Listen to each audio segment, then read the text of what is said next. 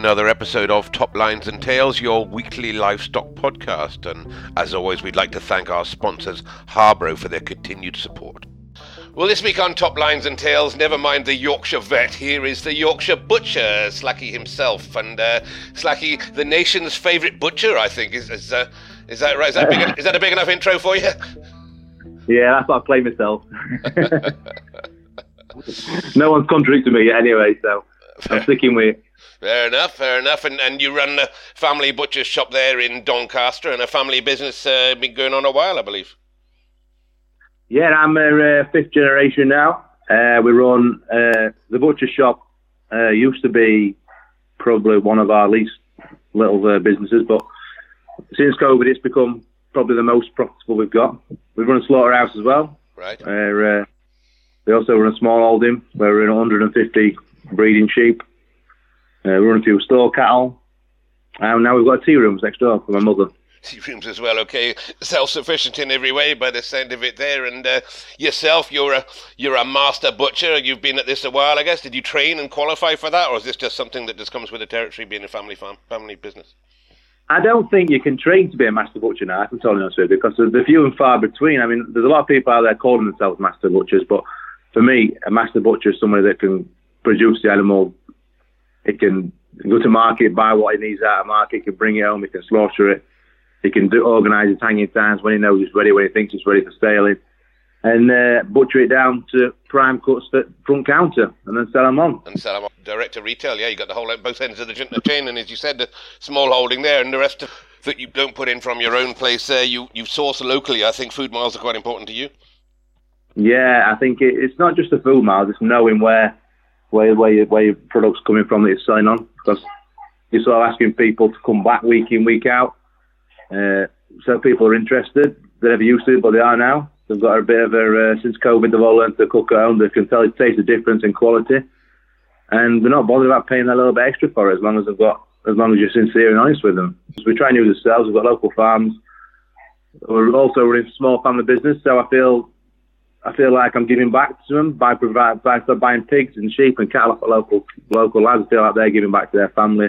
They're going to local farm star or wherever, buying new tractors and everything. The money goes just keeps passing through the system, doesn't it? Excellent. It goes round and round. You're right, and and uh, and, and as you said, COVID has made a difference to this industry. But I think that difference was probably coming anyway. I think uh, over the last or this generation, should I say, a lot of people are starting to take a lot of interest in where their food came from, and some of that can be down to to the media, but a lot of that's down to, to self promotion, I think, and, uh, and people like you flying the flag for British produce. Yeah, I think you could be right. Yeah, uh, like I say, COVID took over. We were we were getting stronger and stronger as a business. Uh, I think lot of it down to there were less and less good places people could buy meat from, and then when COVID hit, it were right. We've got all this time at home now. We can learn how to cook. We can use all these. Finally, use all these appliances we've bought, randomly stuff we've bought and never used slow cookers and ninjas and everything else that people's purchased over years and never actually used them. So COVID, all of a sudden, at times they've got more time at home, so they start coming looking for cuts. You know, things like bris- brisket joints that, you know, once upon a time were ten a penny, you'd stick them in a. Most of the time, were burgers or mince. Now we can't stock them fast enough. They're just they're sold as joints. They're sold on bone. They're sold with they're sold with fat in fat out, trimmed up. Any way you want a brisket joint, we can sell it now, and we sell loads of them. Really, that's that is brilliant because you're right. I mean, the the thing with the beef industry, and we'll maybe go into that in a bit more detail. The beef industry was all about the prime cuts, and the rest of it uh, went into to burgers. And as you said, now people are realizing that not just with the beef, but with with sheep as well. People are eating of lamb and eating you know shanks and things that they wouldn't done before. And do they come into you and specifically ask for that? Do they ask particular things, or do you just cut it out as you think and then put it out on the counter? Uh, no, they do have specific specific things. Uh, I think for me, I mean, I'm, I still see myself as a new generation butcher. I'm still a young man. I still have 39 year old, so I still see myself as a, a young person. But I, I don't think it's it's enough just selling meat now. I think you've got to you've got to offer advice to people on how to cook these things and what you know they're, they're saying they've got a smoker and they want a piece of meat to put in the smoker, so then you've got to advise the piece of meat that they need that you feel best to to go into that smoker and give them a good dinner because if most people's having a barbecue and they've got a smoker going or they're slow roasting a brisket joint, they're not just feeding themselves, they're generally feeding 10, 12 people. So your audience then is 10 to 12 people. It's not just the one person that's bought the meat. Um, well, so you, you look at potential 12 more customers coming to your butcher shop. So you've got to give people the best stuff and you've got to give it the right stuff, I think, else. Well, we'll go on to in a minute. Well, the reasons that you're on here is your internet presence, which is growing very fast, and how you do um, show people informatively how to do that. But we'll just, just step back a little bit there to the to the beef, uh, Slacky. You, uh, I think I've watched quite a few of your videos. I'm a big fan, and, and uh, uh you claim to be a Hereford man, although very often you're cutting up Angus. But uh, you obviously prefer the native uh, native breeds. And be careful because I've got a lot of I've got a lot of continental listeners on this program as well. Uh, yes, the the Hereford is is a breed that I I like. It's, it's a breed that my granddad used to buy. We always had a fridge full of Herefords uh, when I was a kid growing up, and on fields we always had Hereford store cattle when we were little. Uh, so it's a breed that I've always had a bit of a a soft spot for. Uh, they do look absolutely fantastic in our dry aging cabinet as well. Uh, but we do kill a lot of limmets. Okay. Are they seem to be the breed that fits the bill most these days. There's, there's enough fat on them, there's enough meat on them. Uh, so yeah, I do like my Herefords, but I, we don't have them every week. They are a special occasion when we do get them these days because for us, uh, the limits are fitting the bill more and more. Okay. What we're acquiring. Okay, you're probably getting a bigger killing out percentage from a Limmy as well. And again, I don't get too controversial with our Angus and our other listeners. And Angus now probably the biggest, or taking over as one of the biggest breeds in the UK again because they have the Angus trademark, if you like. But can you get Angus beef as well? Can you get it from a, for a consistent quality, or is that something that uh, that's hard? Uh, yeah, yeah, we do. Uh, yeah, so I have a I have a buyer, uh, a lad that lives that I met through Doncaster Young Farmers when I was young farmers who took over his dad's farm. Uh, and he's the market guy. He's in and out of markets continuously. So I tell him to what to buy to keep his eye out for Angus, Herefords. Uh, so he, he generally buys me the Angus when they come up because again they've got a good covering on them. They're not too fat, they're not too lean. Mm-hmm. But I also have a, a, a, about the best pal of mine who lives six, seven hundred, hundred yards away from our slaughterhouse, who's a pedigree Simmental breeder. Okay, who's that? Uh, he's called Scotland Hill Simmentals worth a look on. I think he's got a Facebook thing. Yeah, we do. We have a big Facebook page there, Scotland Hill Simmental. Shout out to you there. And we know a few Simmental breeders and a lot of listeners to to this program. Yeah. So you're talking about a buyer. So you're buying, you're sourcing your meat live from from the from a local market. Is it just Doncaster, or do you get further afield? No, Doncaster market shut down uh, quite a few years when I was a young man. It, it shut down. Uh, I think, to be fair, it's probably caused the biggest problem in Doncaster today. We're losing the market. Mm-hmm. Uh, I think a lot of the problems in Doncaster and around Doncaster is because they've got rid of the market. But that's a different story. yeah, we, uh, we, can we can take that one on board anyway. The Doncaster Council, if you, Council, if you're listening, there you shouldn't have done that, but there we go. yeah. So our local market is Selby. Okay. Selby livestock market is for we buy we top up with them. So we buy pigs, we buy sheep, we buy cattle out there that we can't get from local farms or they haven't got enough to supply us uh, and we just top up from Selby Market. But we do generally try and buy as much from local farmers as we can. Uh, I don't like buying off a hook, uh, so I don't like buying from other wholesalers because I'm not a very trusting person. I don't trust what they're selling to me. Uh, being a lad that seems to know what he, what, he, what I'm talking about. That if I'm ordering Angus and they're sending stuff, you can generally tell that it's not Angus. And I don't really like not knowing where what sort of animals, what what we're selling through the shop. I like to know every single thing, every joint that's coming in and out the back door, in and out through the shop. And I like to know what's going through to, to the customers. That's quite interesting because nowadays with DNA and what have you, there should be no controversy over what breeds these animals are, and there there are tests and things, especially from the Angus side of it, to make sure that they keep the certified Angus label uh, and integrity in place. But let's not go down that road either. Um. And and you, so you bring the animals in. What sort of numbers? I mean, you say you hang all your animals are hung three weeks. So you hang those yourself in the abattoir. What sort of numbers are we looking at? Uh, we do, yeah. So we'll kill uh, cattle wise. We'll kill anything between six and twelve a week. Mm-hmm. Uh, We've got, we can rotate them. I mean, I, I do say three weeks, but the hanging the hanging scheme today is all controversial, isn't it? When I were when I was growing up, my granddad used to hang cattle for four or five months. They wouldn't let you touch them before they were five months old. But the cattle then were, you know, they were 18, 20 year old. Mm-hmm. They were killing. Today's world, they're only, you know, most of the cattle we killed will be 20 months, 24 months. They're they're only young. They don't need that length of time to hang in like they used to in old days. And we kill. We, we we're very thorough about the way that we kill. So we don't kill straight off the trailer. We pull into a, a lairage. We have a holding shed next door. So everything, everything that's going to be killed the next day comes in the night before, where we bed it down on straw and water. We don't give them no food. We just basically just give them fresh straw and plenty of water, and we kill them the next day. And the animals that go in the shed is a total difference to the animals that come out of the shed the next morning. Mm, yeah, they're relaxed, they're out, they're calm, and it makes a big difference to the, the quality of the meat, the hanging, which you can knock a week off hanging time like just from not killing straight up a trailer. Yeah, yeah, I, I, can I can get that. I mean, I live down in southwest France. We're among blonde aquitaines down here, and they can be little. Some of those can be a little bit uh, volatile, and uh, the beef down here is always very tough because they don't hang it. A because they're too lean, and B is when they kill them, some of them are a bit mad. So I think we do we suffer from that. So I hear where you're coming from. Here you come from there, yeah. and and then you mentioned the dry age. Let's just go through that a little bit. You dry age. I've seen the videos. You dry age the, the beef in chillers actually there in the shop in front of people. Is that fairly? Is that just a fridge or a, Uh, is it a special unit? Yeah, can I do it? Yeah, it, it, it's, a, specialist unit. It's a there's a Himalayan salt block in there, and it runs on humidity, not just a fridge temperature. So, like a normal fridge, you're in, in and out of a normal fridge all day. But those things, you fill them up and you lock it, and you don't you don't go back to it till four or five weeks till the stuff's ready for coming out. And it, creates like its own microclimate in there, and it just breaks the beef down really, really steady, really slowly. And it, the feedback is positive. Is, is everybody that has it out of the dry age is they come back and order more and more and more.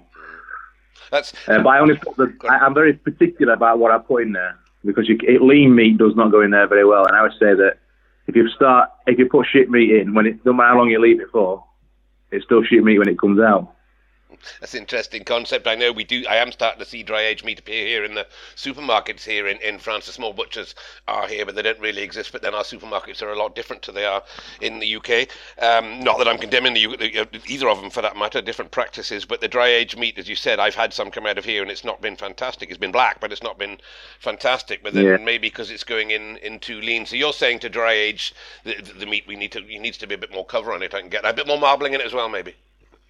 Yeah, it needs marbling, it needs cover as well, and it needs time. And and I, I see a lot, especially supermarkets in the UK. That I was on Wander Out Meat Counter, and they're, they're saying they're dry aging and stuff. Well, I know a slaughterhouse that's killing maybe 300 beasts a day for a, for an abattoir, uh, for a, for a supermarket. Well, it's a lot, a lot of hanging room to be hanging those beasts for five weeks on a, in a dry ager.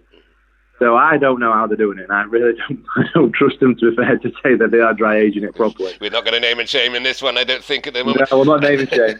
but I, I, do go, going to the dry age. I've noticed with yours, you, you said specific cuts, and I only because I've seen it on the video, the specific cuts that you put in the freezer and lock it. But a lot of the dry age, some of the dry age I see certainly is uh, dry aged on a hook, so that's in a different circumstance, isn't it? That's not in the the machine that you've got there with the Himalayan salt. So so how's that? That's just hung basically in, in a fridge, is that, or is that different? Uh, yeah, I would imagine that they're, they're, they're, them dry ages are not uh, not using the salt blocks or the humidity. They're they're using it like a a cold chiller, and they'll probably pour all the beef in and lock it down, and it'll be there four weeks, and then they'll come out. Okay, and, and the other thing I know, a when you hang a beast for three weeks, you lose what 10, 15 percent, and then when you dry age it, you're probably going to lose another ten or fifteen percent in weight, I guess, yes, which is take, eating into your profit, isn't it? You've got to start add, uh, adding the pound, the money on the other end to make up for that. Yeah, he does. He does lose quite a lot through dry aging. Unfortunately, it's one of the uh, the downsides to it. Uh, I, I do weigh everything particularly before it goes in, and I weigh it again when it comes out, and it does lose quite quite a proportion, especially at Christmas. We, we hung some from first of September till till people were picking up at Christmas, and they lost. I'd say they lost a river beef because of the the length of time they're hanging for. That, and as you said, people do appreciate the, the, the quality, and they will pay extra for it. But obviously, you've got to charge extra for that just to make up for the for the, the weight loss that you've taken. Yeah, you're right, totally right. Yeah, we do have to charge for it. Mm-hmm. Uh, I, I, do I do price them up before I go in before they go in, and then price them back out again. And I, do, I probably should charge a little bit more, uh, but I don't. I don't like to rip people off. I like to make sure that they've had a good meat and they've paid a fair price for it. Well, and they'll come back and buy more. That's brilliant. Obviously, that is what they're doing, uh, Slacky. And, and uh, what about marbling? We mentioned marbling. I've got a lot of USA listeners here, and you know they pride themselves. Everything's all about the ribeye steak for them. Everything's marbled, and the rest of it goes in the mincer pretty much. I mean, you, can you get the level of marbling that you need in, in your average beast? And you're talking about Limousins and what have you. Is there enough in there? Or you look like to see more. Uh, no, I would like to see more. To be fair, uh, we have, we have cousins in in Texas, and we, they send pictures over of of their meat, and a lot of it's brisket, brisket, slow roasted. Uh, smoked, barbecued, and the, the size of the brisket. and when people come over here, and they go, "Can I get a brisket like I get in America?" I just go, "No, no." they just assume I'm sorry, but the breed, uh, the breed of cows in, uh, I don't know all of America, but especially in Texas where we were, they are um, they breed for the shoulder meat and not the leg meat, whereas we in UK tend to breed for the roasting joints rather than the shoulder meat. Yeah, that's interesting. Interesting. Certainly, their, their um, uh, grading system is different to ours, and again, I, they are graded on, on marbling and, and such likes. And I know in one of your your things you mentioned wagyu with like a little bit of disdain there. Um, is that something you've got into, or you, what, what's your views on on the wagyu beef that seems to be gaining a bit of traction in the media? I'm not convinced by it because uh, I've never actually tried it, so I'm not really going to comment too much on it. But I think real wagyu the Japanese one is it the A5 one as as a sen- it would be absolutely sensational. The problem with with the, a lot of wagyu we've got about now is we're crossbreeding with Angus, aren't we? We're, we're doing a, a wagyu bull on an Angus cow, or a, and it, it's taking that the the speciality away from it. I mean, the real wagyus have very got a strict diet and they have to massage three or four times a day, and there's none of that going on in, in, in UK side of it, is there? Well, there are one or two people specialising in the wagyu, and and uh, I, I, won't uh, name them. There's one or two guys across the country, and they've got they've got the ear of the restaurateurs and some of the top guys, and is promoting it that way. And uh, yeah, they can charge a hell of a money for it, as you know, for for for, yeah. for wagyu beef. But it seems to be on the up in the restaurants. But whether whether, as you said, the the pure the full wagyu isn't probably getting through to the consumer to cook at home. So maybe they you know, we're not really seeing enough of that. Yeah, I think yeah. I, I, I believe the your high end restaurants in London and one thing and other, they are getting the, the and, and your Michelin star restaurants, they are getting the the high end proper proper stuff. But unfortunately, there's I mean, there's a neighbouring pub from us that's selling wagyu beef, and I can't taste any difference from wagyu beef from in, in our local pub to their beef burger that they've got menu, which is actually, you can take, actually taste the difference in your wallet, maybe. But uh, and and you got a lot of regular customers, uh, obviously coming back. People coming from, round and about. And do you supply a few restaurants as well? Do you supply a, a few local pubs and restaurants around? About? Yeah, we've uh, we took we never ever went down the restaurants or pubs route. Uh, solely because they wanted most restaurants or pubs want the, the cuts of meat that my customers want, uh, which I can sell, and they want them next to cheaper. But I can sell those those steaks, sirloins, lumps the top side roasting joints that they want for the carvers. I can sell them joints all day long to a shop okay. uh, for, for more money than I can to a restaurant. So I've never actually bothered. And the problem with the UK now with, with the pub trade is the swap hands that that often. You know, one one week you supply one person, you go in next week and that person's gone, and they've got a new tenant in there who's refusing because it's not his bill and one thing else. So we've just we've just kept clear of them, and we've we've done all right. We do one or two people do come from restaurants and pubs, and they come over counter and buy it direct and I'll do them a bit cheaper. But uh, in a whole, on a general purpose, they don't generally entertain it. Okay. Okay, fair enough. Let's clear that one up, and then let's go on to your internet presence. Uh, Evie Slack and Son, you guys out there want to? I'll put a link onto our website, but you want to go and watch this guy in action. He's absolutely hilarious and, and talented at the same time, and how he doesn't chop his hands off, I don't know. And uh, but you, it, it's called "I Went to My Butcher," and you do sort of short reels, which I suppose I guess is suitable for Instagram and such like, where you sort of show what you've got in the shop each day, and always looks delicious. And uh, I guess you with, with Facebook and Instagram, what sort of numbers of followers are you getting through that now? Uh, Slacky? Well, TikTok seems to be where it's happening. We're up to about 150,000 followers and I think maybe about 15 or 16 million views. Okay. Uh, Facebook, we're 15,000 followers and I, I, think we're up to about 9 or 10 million likes. So yeah, I don't. I mean, it's my sister that runs the social media side. I'm just the guy with the big chopper at the front. well, God, this is all the, uh, the editing and the the bits after hours that you don't generally see. Yeah, well, I know all about that side of it myself, obviously, but uh, we'll go on to, to some of the content of this in a minute. But your videos are very informative. I think you sort of do an informative one maybe once or twice a week or something, or most of them are informative. And uh, as I said, the rest of those are just uh, just sort of short reels and such like. And we've seen how the media has you know, caused a frenzy in in in, in amongst. Uh, we've had uh, Cammy Wilson on here for the sheep game, who's, who's up with yourself, lots and lots of followers, and and uh, there's the Hoof Doctor and um, Gareth Wyn Jones and, and, those guys. They're now gaining traction out with the farming uh, community as well, which is obviously your target. And Clarkson, I suppose, is the classic one now with uh, Clarkson's farm has sort of driven a frenzy of uninformed folks to the door of his farm shop just to go and get a look at it. Are you finding that the media is doing that? You, is it the social media is that bringing people in? Is, is it doing what doing its job? Yes, we're a lot busier than what we used to be. Uh, I'm putting down social media. Uh, so I'm putting down the fact that we do sell honest, good meat products. We don't try and we tend to stay away from rubbish. So, but our, social media has massively increased our trade through the shop. Um, but it, it all set out the social media for me was to educate because I'm, I'm to say that the younger generation from the age from the, the generation from 20 to 40 year olds I believe that they're the missed generation. I believe that their parents never taught them how to buy meat. They went to the supermarkets and they, they filled the barrels with local with rubbish meat because it was easy and it was it was they were there while they were doing it. So that, they, so I had a, a people, the younger generation that's, that's now feeding the family that want good meat. They come to the bush and they don't actually know what they're asking for. And it's, it's through no fault of their own. It's because of, of lack of education from the older generation that's not passed what that what they were supposed to be buying down. So the reason I went on social media really was to educate the lost generation and say when you come to a butcher shop, you ask for if you're feeding a family of four people, you would need 700 grams of meat of mince or 700 grams of stewing steak or four pork chops, and that's what you ask for. And it's amazing that that just that how many people now come to, sh- to the shop and, and ask for what I've told them to ask for, rather than saying I usually get in a packet. Uh, I don't know how much is in it; it's just in a packet.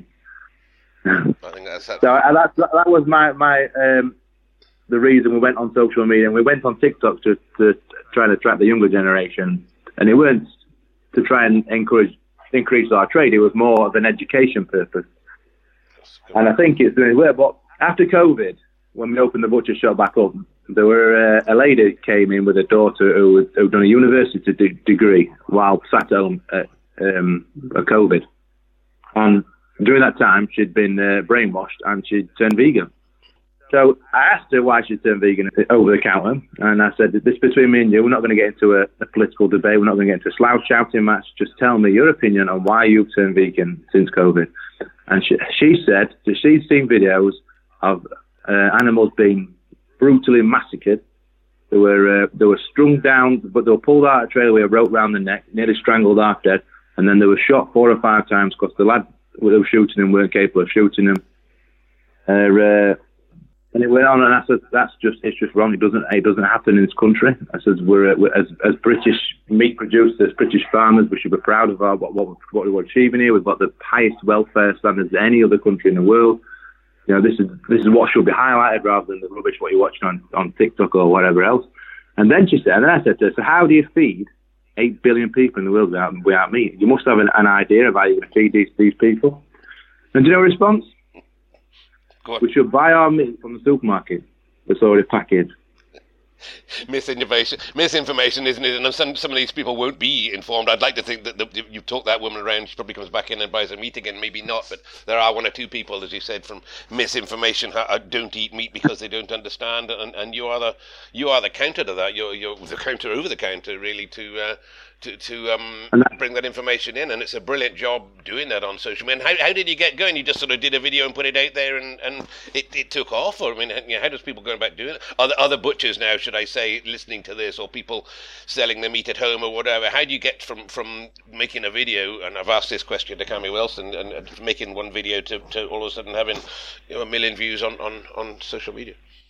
My sister was listening in the background of the butcher shop when the lady when she said it, and I said I turned around to her and I said because I was doing bits and pieces on Facebook before then, just basically trying to sell meat, trying to sell a product, putting packs on one thing or another.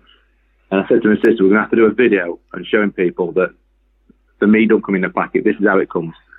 Uh, so my sister says, "Well, put it on TikTok because it's to do with the younger generation." And I said to her, "I thought I'm really, really busy at the moment. I haven't really got time to do TikTok videos. So I'll make a, I'll make a bet with you. I'll make you. I'll, I will do your video for TikTok, but it's got to get 150 views. If it doesn't get 150 views, I'm not doing you another video." Okay. So I did it. Uh, uh, and the first video got 275,000 views within first day. And I was like, uh, no. that's you. That's you. so I've not been stuck with it ever since. But if I'm honest with you, when I, when I took to it, and we, as we sort of got more and more, doing more and more things with it, I was panicking about having to face the vegans, vegetarians, people that didn't, didn't agree with my opinions and one thing and over. And you know, to be to be perfectly honest with you, I'll give them credit. There's not, I've not had a single person come to the butcher shop with anything negative to say about what we, what we're doing. And I, I thought I would be fighting these people on the front, but only people I'm fighting is the ministry, the food standards agencies, everybody else that's that you would have thought would be supporting you and backing you what you're doing, your campaign. They're the ones that's that's pushing us to one side and saying, no, you can't do that. You shouldn't be doing this. So I put requests out for what people would like to see, and uh, people have put requests out for beef cheek. So I thought, right, we'll do a beef cheek. So I got a, a beast head and I removed the cheeks and the tongue. It's not online anymore. Uh, we posted online and overnight I had a million views overnight. And got up in the morning, we had an email from Food Standards Agency that said that if I didn't remove the, the post, I would get a £10,000 fine. I'm, I'm gobsmacked there. Just explain why. Because it was... They wouldn't give an explanation. They said I were in breach of so many regulations and one thing and another, and people didn't want to see this. And I was like, well, openly, uh, they are. They are. The people do want to see this because they've got a million views, and if you look at every single comment those people's commented, there's not a single bad comment. So people do want to see this. And, it, and at the point at the time, I was like, do I set a GoFundMe page up now mm-hmm. and ask the people to, to GoFundMe and pay the ten thousand pound fine and leave it up? But unfortunately, I had my mum and my sister giving me earache, and I couldn't bother to battle them, so we took we removed the post. Yeah. And that really, it got me thinking afterwards that the the, the people that's supposed to be supporting the industry instead of hiding it behind closed doors are the ones that's doing the more damage than what the actual vegans and vegetarians are.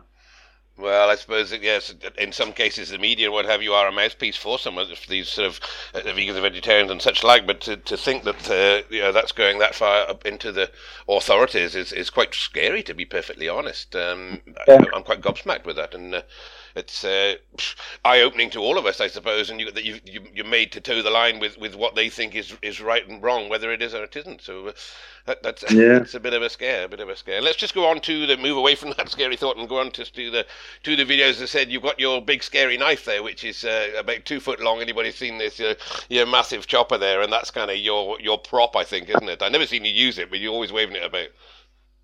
No, you do more damage if you hit somebody with it. To be fair. it's uh, it, it is a prop. Uh, the kids love. I, I I've not put an edge on it because our, the customers that come that do watches on social media, they all want a picture with the big chopper. uh, so I hand I hand it over to them and let them have a picture with it. And, and if I if I put an edge on it, I can't hand it over. So it sort of takes that sort of. Fair enough.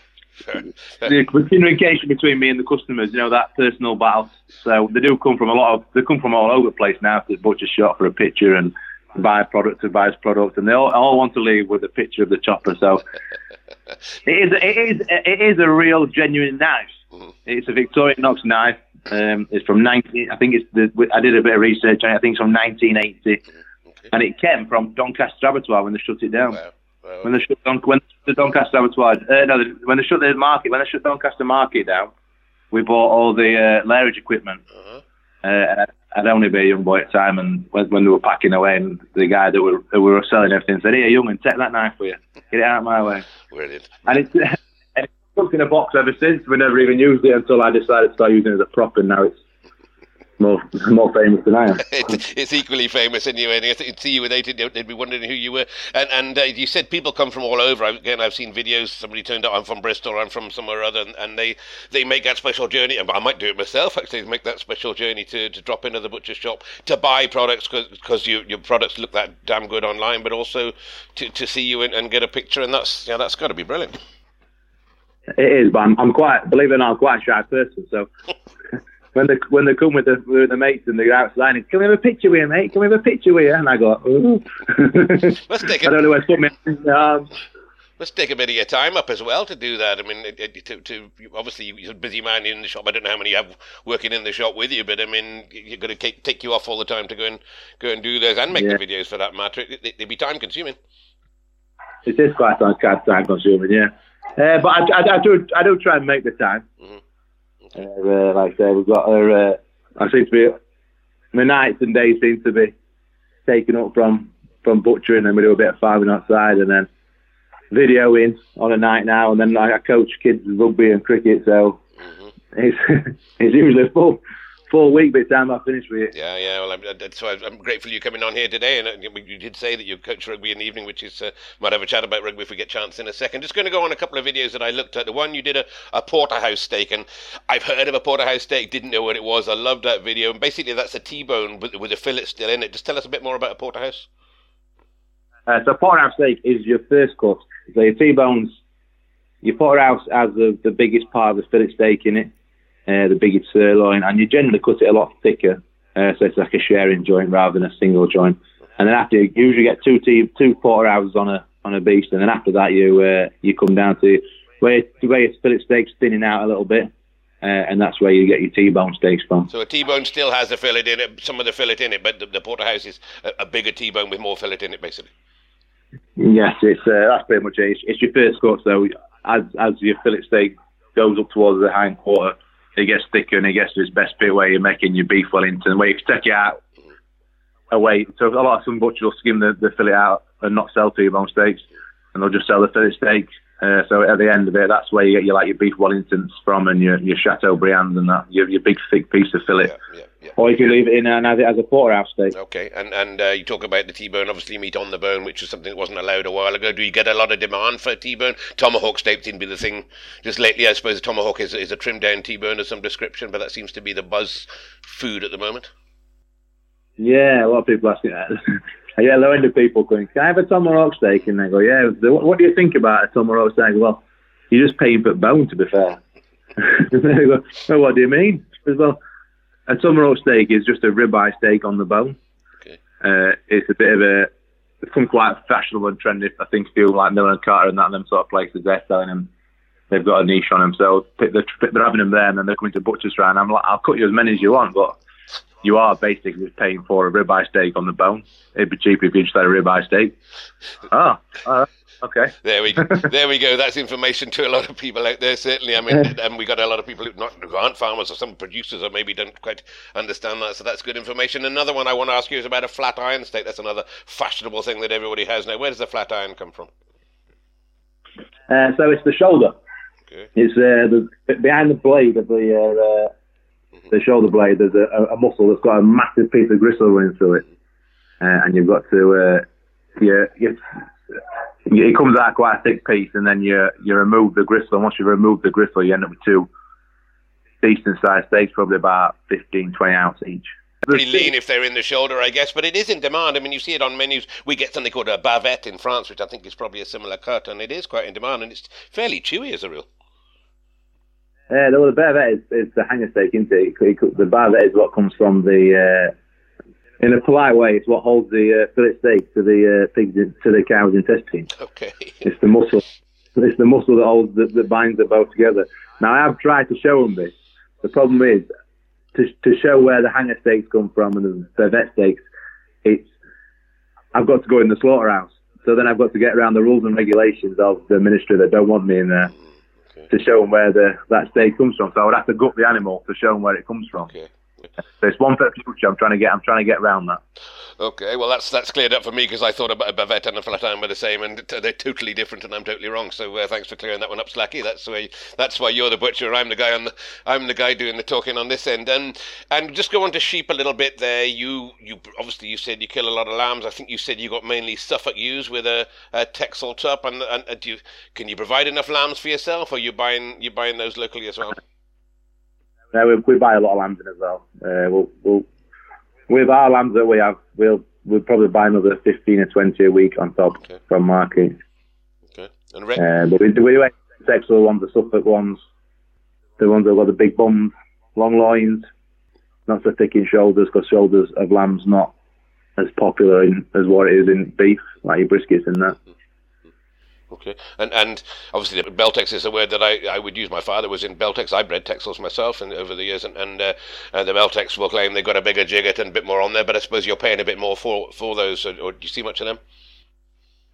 Uh, I had, uh, to be fair, I've had Beltex tups before. Mm-hmm. Uh, I've struggled to, to, get my lambs over the, the finishing line. So once I got to like 38 kilos, I could never get any more weight on. I tried and tried and tried again. They would not. I just could not get them above 38 kilos. Okay.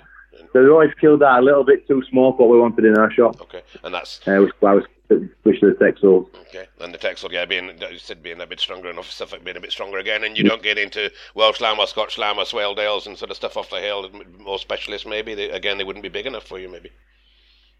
Oh, I don't start. I remember when my wife got some Herdwick. get some get some bloody good fences, Slacky. That's all I tell you. Get some good fences if you want some of them. like I say, they look, they lick rocks, don't they, to keep fit them things. yeah, I've got a few. Uh, I've got a few Ryelands, and uh, they're the other way around. There, they get fat on nothing, and uh, and and plenty of fat on them as well. Um, just go on. Other thing, I, am I'm asking the questions here because these are things that I, I'm I'm wanting to know really, and that's kind of one of the reasons I got you on because it's my show. And uh, mutton is the other thing. Tell me a bit more about mutton because there's a demand for mutton. I've got a demand for mutton here. I kill my own sheep here, and I got a demand for mutton here. Everybody wants a mutton to go in a curry now. What what is the definitive of mutton, and, and, and where do you where do you draw a, a line under that one? Well, it's, it's flavour, isn't it? There's more flavour in mutton than there in, in lambs, in there. I mean, sheep originally were bred for the wool, not the meat, weren't they? Uh, and when the when the British wool industry collapsed, uh, they had to find a way to push the uh, find a product. So they, they went to spring lamb, didn't they? Okay. They give it a uh, they give it a bit of publicity, and now everyone wants spring lamb. But realistically, mutton if you're wanting flavour in in in, uh, in your pan, then mutton is where you need to be going. You just need to turn your temperatures down. You don't cook as fast. You could cook low and slower, don't you? Mm-hmm, okay. And and is uh, is there a line? Is I was told mutton's supposed to be isn't mutton till it's three years old. I mean, it, you know, obviously you sell hogget, and the difference between hogget and mutton is is a blurred line, is it? No, I mean hogget's before mutton, isn't it? Your hoggets are your first, you're like shearlings, aren't you? Yeah, yeah. So when they, when they've, they've done the first year of lambs, then they become hogget, don't they? And then they're supposed to. Mm-hmm. Uh, then they're supposed to into mutton after that. Uh, I, I, there's definitely now there's, I, there's, a big difference between mutton and hogget, mm-hmm. but like I say, it's a stronger meat. Uh, it needs to, like I say, you've got, you've got to learn to cook slower and lower. Uh, give it give it time for them flavours to break down and, and mix in a pan. But the end product is far better than the product of the lambs. I'm, I, I always think the lamb always misses it, it, it, no matter what breed of lamb it is. I always feel sometimes it, it's missing that that time, that length, you know, the the time that they get from mutton eating grass all its life. I think lambs just tend to miss that into that, and I think that that's the flavour that they miss. So you're saying mutton pretty much is, is the cull ewes trade, I suppose, onwards, is it? And you buy a few of those, do you get a demand for it? No, we don't. Uh, I, I have a, we have, have, a few of our own. we'll probably do about twenty a year. Okay. Uh, cull ewes of our own. We put them off through a shop. We do sell them, but we struggle to sell them. Yeah. Okay with sell them, and I think people's frightened of it. It's not a, uh, it comes out a lot fattier than normal lamb. So when you see it next to course, yeah. New season lamb, or you see it like the hoggies, and then you see this big piece of fat meat, you're like, uh, I'll go for I'll go for lamb. gotta gotta cook it low and slow, as you said. And low and slow is no is one of your your um yeah. one of your buzz, your buzzwords there. And the other thing that you mentioned, I, I saw you with a with a pig. I think you it was a, one when you said this is where the sausages come from, which again I found interesting. And uh, um, you said it was a Duroc pork. So is that is that is that a, a pig that's on the up? Is that uh, tell me a bit more about a Duroc? Yeah, I think uh, a lot of pig producers have gone to the Duroc instead of the large whites uh, create. I think it's a. I'm not. I'm not massively. I don't know massive about pigs for the first year because uh, we always bought pigs from our on our neighbour, uh, but he's gone for Duroc. Uh, from he's come from large white to Duroc. For uh, the strength of the pigs is they're a better pig. They finish better. Uh, they're a drier pig, and it's he's right. There's not anywhere near as much water comes out of the um, or fluid comes out of the uh, Duroc pig than there is a large white pig, we'll be killing it. And even when you're hanging it, we don't we don't tend to hang pigs. Hang pigs. We'll two or three days and we're straight after them. We're chopping chops. We're breaking down for sausages and burgers and things like. that.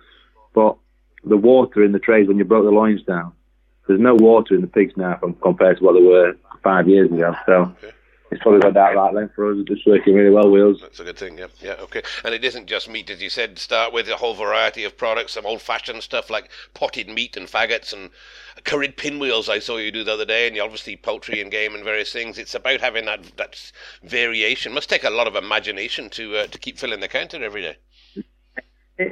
I'm shot myself foot because I, at the moment, believe it or not, our counter's not overly big. It's only 3.4 meters long, so it's not it's not always. But with middle of May, I'm having a, uh, a new camp fitted, but having a 6.4 meters. So it's going to be another. It's going to be twice as big.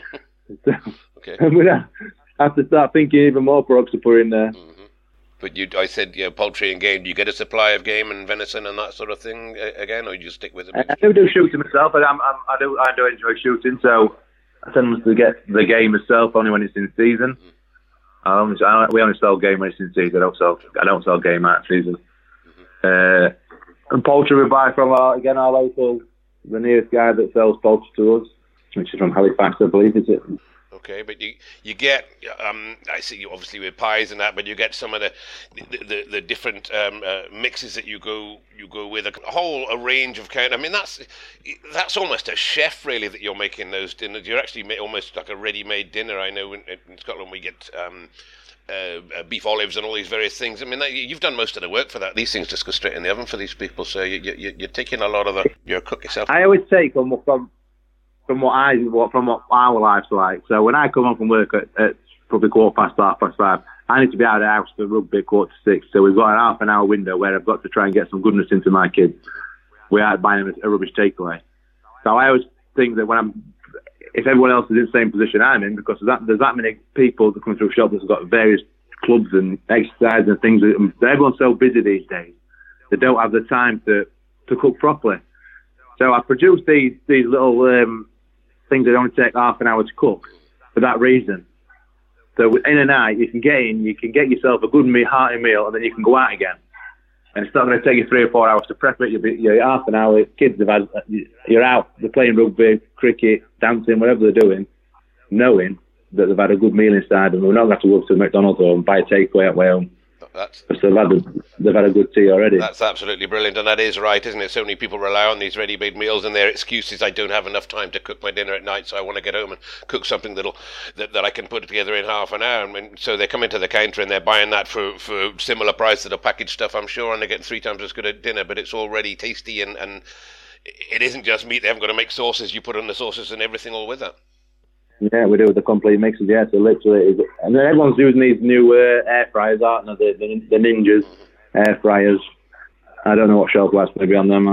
I'm, I'm, quite a big cook myself, and uh, I don't I don't own an air fryer. I cook, I cook everything fresh, and we get lambs in the field and, and go straight in. I don't possess one either, but uh, hey, they're this year's gadget, and, and, and if they cook food quickly and, and people think they're healthy, then uh, let them get on with it.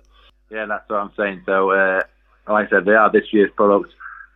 And a lot of people are cooking, so we're doing things like crispy chicken and chicken Kievs and things like that that only take 25 minutes in a Ninja. Again, people come in and buying them into Ninja, getting their stuff ready, teas on table, kids, 10 minutes, woof it down, then you go into football, rugby, cricket, swimming, whatever you're going to do. You've had your tea. I'm satisfied. I'm comfortable that kids have had a good, a good meal, and I'm good satisfied that they can play rugby, get their energy up, and they're fine, and they'll come home, get a bath, and they don't need to eat rubbish out of the draw. Excellent, excellent. And, and you're obviously you're educating other people based on your own experiences, which is like how life should be, really, isn't it? So if you're you're creating these dishes, or somebody somewhere is creating these dishes out of various things, and, and then your guys coming in the shop and you're sort of giving them what, what what you feed yourself, and I think that's probably that's where people buy honesty, isn't it? That's the stuff you eat yourself. Yeah, it is. Yeah, and uh, that's what reflects on our counter. So uh, during the start of the weeks, Tuesday, Wednesday, Thursdays, we do quick meals because people that come in those days are they're not buying for the weekend, they're buying for there and then for a quick quick fix, quick fix. Um, and then when it gets to Friday, we'll restock the counter with all your joints and your steaks and everything else that people's having on a weekend.